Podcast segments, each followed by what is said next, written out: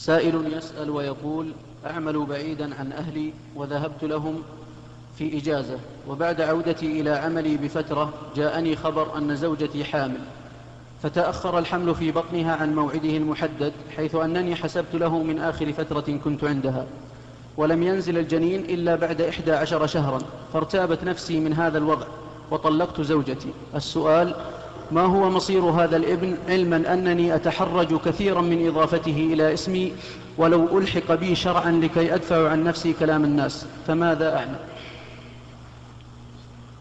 يحسن هنا أن نتمثل بقول الشاعر ما يبلغ الأعداء من جاهل ما يبلغ الجاهل من نفسه. هذا الرجل لا شك أنه جاهل. لماذا يطلق زوجته لما بقي الحمل في بطنها أحد عشر شهرا؟ الحمل يبقى في بطن أمه عشرين شهرا ويبقى ثلاثين شهرا ويبقى إلى أربع سنين ويبقى إلى سبع سنين في بطن أمه. حتى ذكر أن بعض الأجنة خرج وقد نبتت أسنانه. فهذا الرجل جاهل. كونه يطلق المرأة من أجل أنها زاد الحمل زاد مدة الحمل المعتاد إلى شهرين هذا غلط كبير. وليس له الحق أن يعتقد أن هذا مبني على حكم شرعي. الشرع لا يأمر بهذا إطلاقا. وأما الولد فالولد ولده ولا إشكال. ولا يحل له أن يتبرأ منه بمجرد أن الحمل زاد على الغالب. ولم يزد على الغالب مدة طويلة ما لم يزد إلا ستين يوما. يعني هي مدة, مدة النفاس عند كثير من العلماء. فالولد ولده ولا يحل له أن يتبرأ منه لمجرد أنه بقي في بطن أمه أحد عشر شهرا.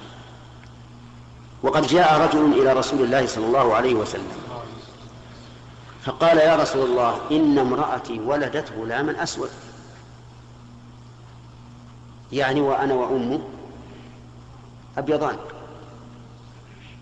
فأوجب الشك عنده. فقال النبي صلى الله عليه وعلى آله وسلم له هل لك من إبل؟ قال نعم. قال ما ألوانها؟ قال حمر. قال هل فيها من أورق؟ الأورق الأشهب قال نعم يا رسول الله. قال من أين جاء؟ كيف يخالف لونه ألوان الإبل؟ قال لعله نزعه عرق.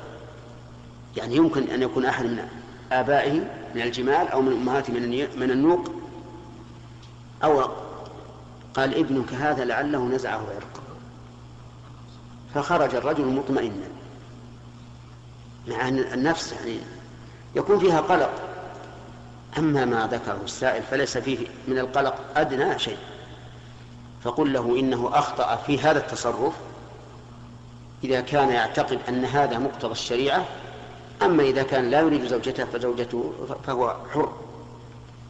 ومع ذلك حتى لو كره زوجته فنرى أن يمسكها لقول الله تبارك وتعالى فإن كرهتموهن فعسى أن تكرهوا شيئا ويجعل الله فيه خيرا كثيرا. أما الولد فهو ولده ولا يحل له أن يتبرأ منه.